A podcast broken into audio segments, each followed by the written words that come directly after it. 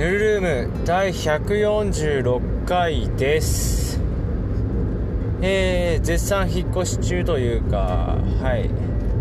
まあ引っ越し中でございます。えー、もう夜11時前なんで車も少なくてやることもないので喋ろうと思って始めました。えーと今回はたまたまついさっき聞いてたポッドキャスト「イクザク」っていうのがあるんですね。教育をざっくばらんに語るラジオかな、まあ、イクザクっていうのがあるんですけどまあそれで本の話が出てたんで僕もそういえば本読んでたなと思って本の話をしようと思いました。でその「行くざく」でどんなテーマだったかというと,、えー、と何？最初に読んだ本。印象に残ってる子供の頃読んだ本みたいな。そんな感じでありました。で僕は小学生の頃に覚えているのは、えー、ひたすらミハエル・エンデを読んでたっていう記憶ですね。あのミハエル・エンデって聞いてピンとこない人もいると思うんですけどあのネバーエンディングストーリーですね。果てしない物語。もう内容もほとんど覚えてないですけどね。僕が記憶に残ってるのはそれですね。記憶にギリギリ入ってる、まあ、ね読んだよねっていう記憶ですよね。内容はもうさすがに覚えていないんですけど。そう、まあ、果てしないものは結構ごつい本だった記憶ですね。あの小学校の図書室にそれがあってそれを読んでた記憶があります。小学校何年生だろう？23年だったような気がする。4年生だったかもしれないね。意外とあれ多分結構読むのは大変だと思うんでまあいや45年だと思うんですけど、まあ、最初はそれだったような気がします。でそれの続きで気に、まあ、読んでた記憶があるのは同じくミハイル・エンデの「モモ」ってやつですね。モモはねもう少しだけ内容を覚えていてあの時間を何あれ切り売りするじゃないけどなんかね変な男が出てきて時間をこう買うというか持ってい買っていくというか。まあ、そんな感じの話です。全然的確ではないと思うんですけど。で割と僕は僕割とというかえっ、と前回喋ってたと思うんですけど僕コミュコミュ障なんですよ完全に。でその後大学行って今みたいな仕上がりに仕上がっていくわけなんですけどその仕上がる前の状態はバキバキのコミュ障ででコミュ障なんで友達いないしじゃあやることねえなってなって本読むわけですよ。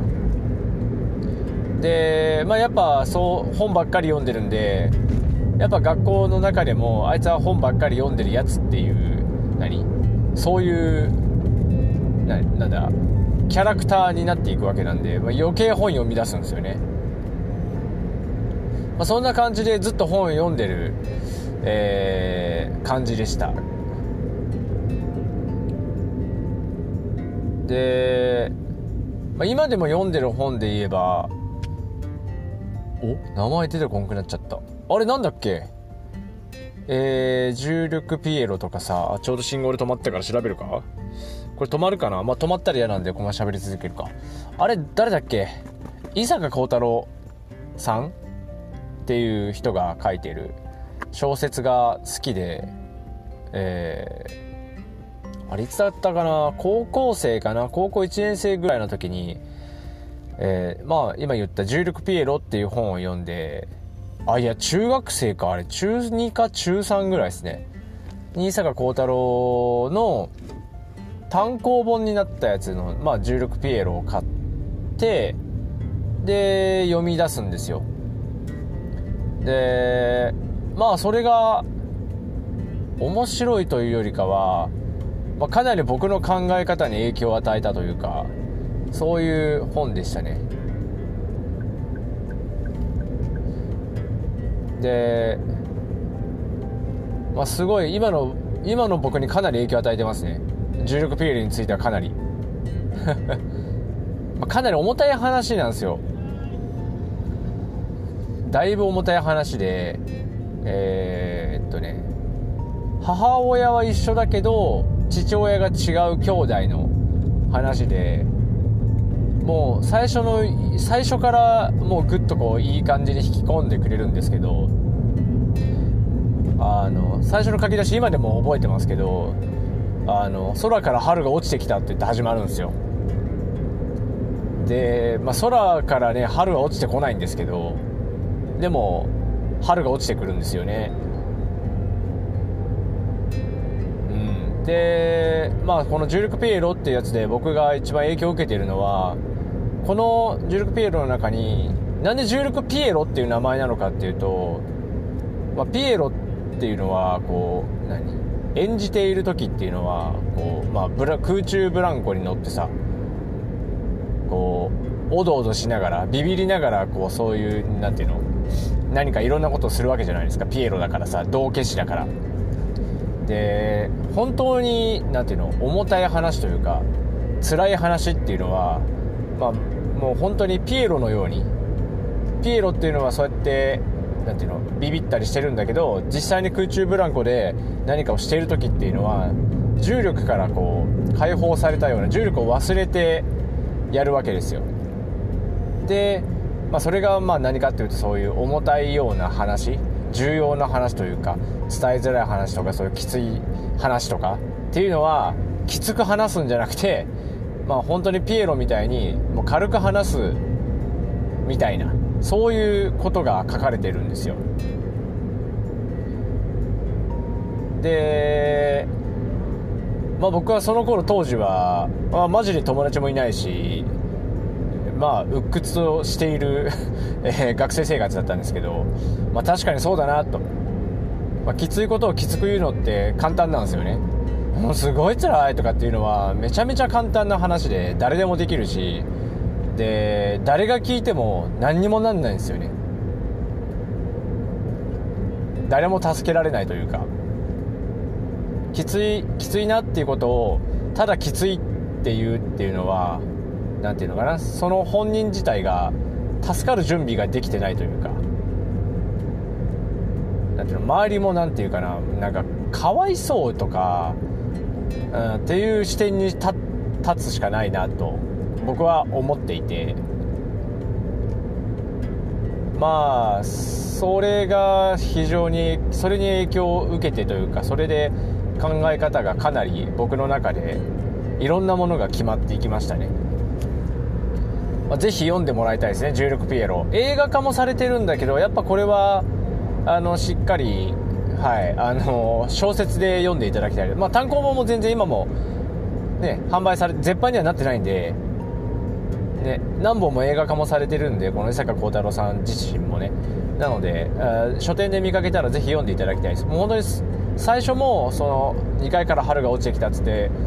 まあ、ちょっとこうつかみのあるスタートをするんですけど最後もやっぱねいいんですよ。最後もやっぱいいんですよ。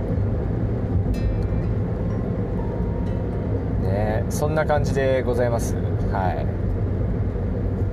うん、重力ピエロはねマジでいい話でございました。最近はねあれなんだっけな。えー、マリアビートルだったっけな。違うな。あれなんだっけな。最近はね、えー、ブラッド・ピットだっけ。か誰かが主役でねハリウッドかどっかで映画化されてるんですよ、まあ、だいぶあのハリウッドナイズとされてたはずなんで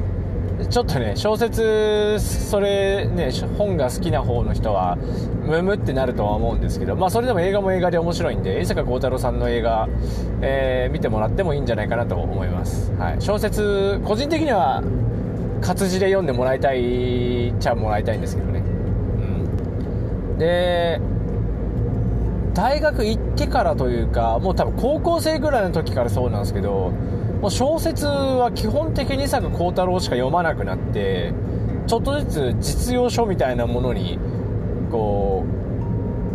趣味というか読むものが変わっていきましたね。大学入って最初にか最初に買ったというか最初にこう印象に残っているのは読集シリーズ。あのね黄色いカバーで実用書コーナーにあるんですけどいろんなのがあるんですけど僕はその中で、えーとね、読書電気電子工作だったかな？電気電子回路だったかな？うん多分そんな名前なんですけどそれをね買ったりして読んでましたね。うん。そう。まあその後は何だろうな何買ったかな？ああとはね読みやすい実用書実用書なのかあれ。読みやすくてちょっと面白いやつでいくと図面ってどない書くねんっていうシリーズこれ多分シリーズ本なんですよ。いっぱいあるんですよ。なんとかってどないするねんみたいなシリーズがあって多分ね初級編とね中級編みたいなのがちゃんとあってまずはこう初級のねあの図面の描き方から始まるみたいなやつがあってそれも読んだ気がしますね。僕普通科高校を出たんで、まあ、そういう知識が全くないですよね。電気電子とか、まあ、それ図面を描くとかについても。でただうちの父親ってエンジニアだったんですよ。冷凍機のエンジニアで設計とかもやってたんですけど、まあ、詳しくは知らないけどね。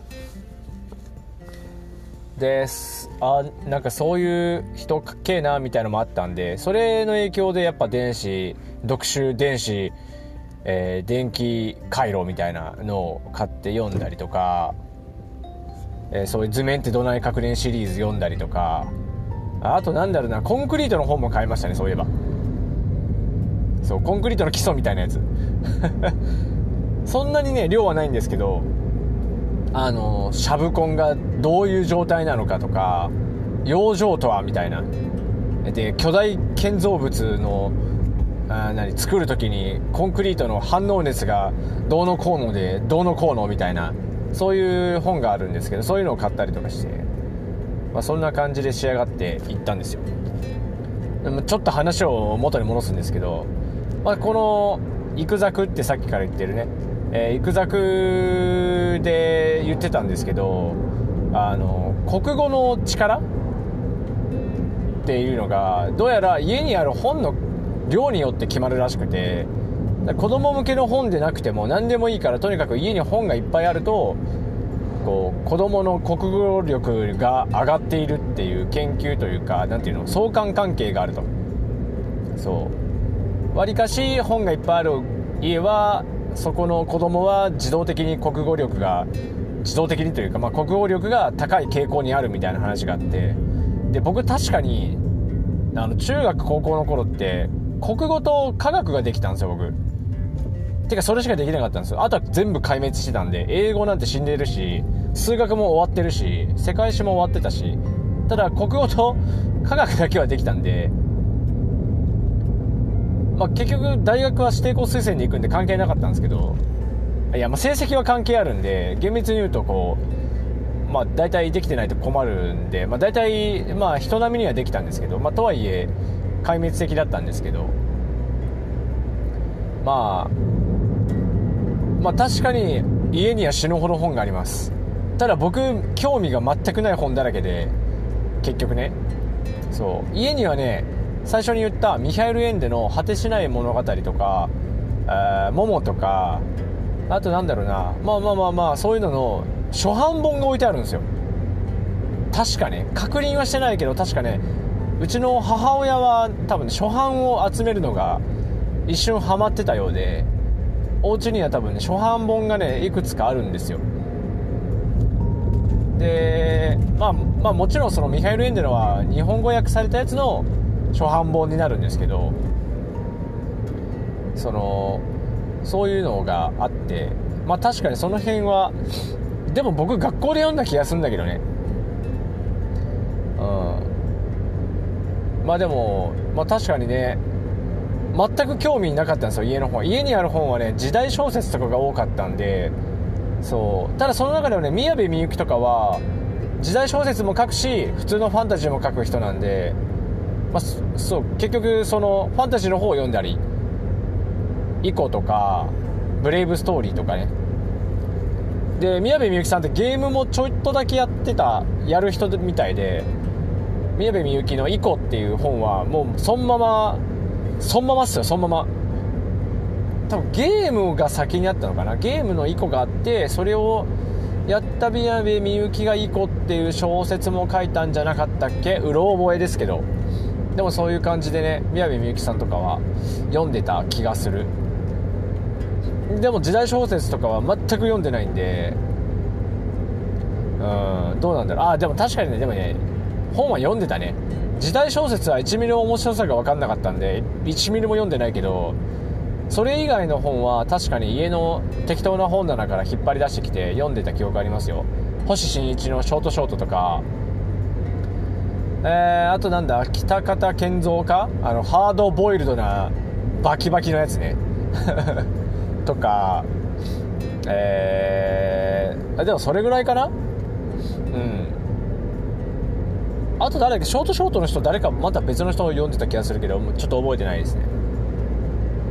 まあただやっぱ大学入ってからはあんまりそういう本買わなくなって結局ずっと伊坂幸太郎の新刊が出たらとりあえずハードカバー買うみたいなそういうのがずっと続いてますね。あら俺これ左だわ。はい。皆さん最初に読んでた、まあ、小さい頃に読んでた本とか記憶あります？僕絵本とかの記憶は1ミリもないですからね。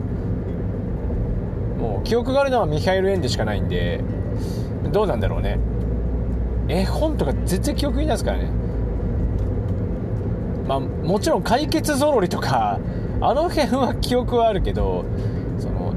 あれは何ていうの本っていうかもうなんていうのほぼ絵本じゃないですか。うん。多分最初に読んでた小説はミハエル・エンデかなと思いますね。ね。個人的におすすめしたいのは今まで言ってないけど「スピード」っていう本ですね。スピードとアフタースピードっていう本をね読んでいただけると面白いと思いますよ。多分ねライターがこうスピードって覚醒剤のことなんですけど覚醒剤をやったらどうなるかみたいのを実体験で書いた本だった覚えがある。もうねその時買った単行本はねない。この先左折専用車線に注意はいしてください。左折です。そうこのスピードとアフタースピードはねなかなか面白かったですよ。そうそうそう。とんでもない色のお小お小水が出てで頭はガインガインするっていうフレーズがね脳みそに突き刺さったまま忘れられないですけど面白い本でしたね、まあ、いろんな本読んだ記憶ね覚えはあるけど内容まで覚えてるのはもうほとんど伊坂幸太郎の本しかないですね。もう20分ぐらいになるんでそろそろ話を切り上げたいんですけどあと家にもうすぐしたら着くんで。で伊坂幸太郎の本のいいところはスターシステムを取り入れていてなんていうのこの本に出てきた登場人物が別の本にも出てくるんですよ。で、まあ、人気なキャラもいるしそうでもないキャラもいるんですけどまあそういうのもあって伊坂幸太郎の本は読み続けるとどんどん面白くなるという非常にいい作りの本ですね。から入るか。よいしょ。ちょうどいいところであれですね。あの家に着いたというか電気もガスも何も来てね お家に着いたんでこの辺で終わろうかなと思います。よっこいせはい。それではここまで聞いてくださってありがとうございました。また次回聞いてください。じゃあね。